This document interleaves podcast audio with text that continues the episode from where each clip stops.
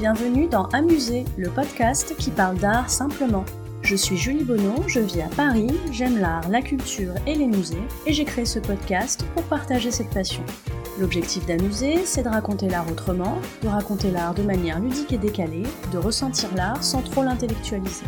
Si comme moi vous aimez apprendre sans faire trop d'efforts, vous êtes au bon endroit. Un nouvel épisode d'Amuser est mis en ligne tous les lundis. Vous pouvez vous abonner à Amuser sur les plateformes iTunes, Deezer et Podcast France. Je serai ravie de recevoir vos commentaires et suggestions, voire vos bonnes notes si ce podcast vous plaît. C'est le meilleur moyen d'encourager et de soutenir Amuser. Vous pouvez également me suivre sur les réseaux sociaux. Sur Instagram et sur Twitter, c'est le compte amusé underscore fr. Et sur Facebook et via la chaîne YouTube, sous le nom Amusé. Une fois n'est pas coutume, aujourd'hui je vais vous parler architecture. Alors c'est pas mon domaine préféré et je suis pas vraiment connaisseuse, mais j'aime beaucoup le travail d'un architecte qu'on connaît pas toujours de nom, mais dont on connaît forcément un des bâtiments. Sa patte, elle est vraiment reconnaissable. Je vais vous parler de l'architecte Frank Gehry. Alors peut-être que son nom vous dit pas grand chose comme ça, mais vous avez forcément vu un des bâtiments qu'il a conçu. Si je vous dis Fondation Louis Vuitton à Paris, Musée Guggenheim à Bilbao, Maison dansante à Prague, ou Walt Disney Concert Hall à Los Angeles. Je vous en cite que quelques-uns et je vous mets des visuels de tout ça dans les notes de l'épisode. Frank Gehry, c'est un architecte contemporain, qui est toujours en vie d'ailleurs, et pour moi, c'est vraiment un artiste. Je connaissais certains de ses bâtiments, comme la Fondation Vuitton, mais j'ai mieux découvert son travail pendant la fascinante expo qui lui était consacrée au Centre Pompidou à Paris, fin 2014, début 2015. Fascinante expo parce que je suis jamais restée aussi longtemps dans une expo.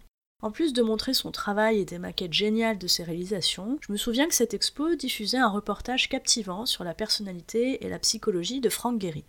C'était vraiment génial, j'avais du mal à m'en aller tellement j'étais happée par ce qui se disait.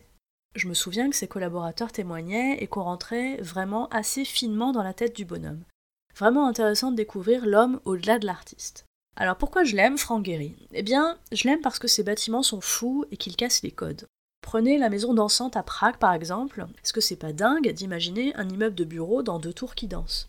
Faut se lever tôt quand même pour avoir cette idée, la concrétiser et puis que ça ressemble à quelque chose une fois terminé. Faut dire que Frank Gehry, c'est un déconstructiviste. Comme ses nombreuses syllabes l'indiquent, il propose une vision différente, déconstruite, chaotique de l'architecture.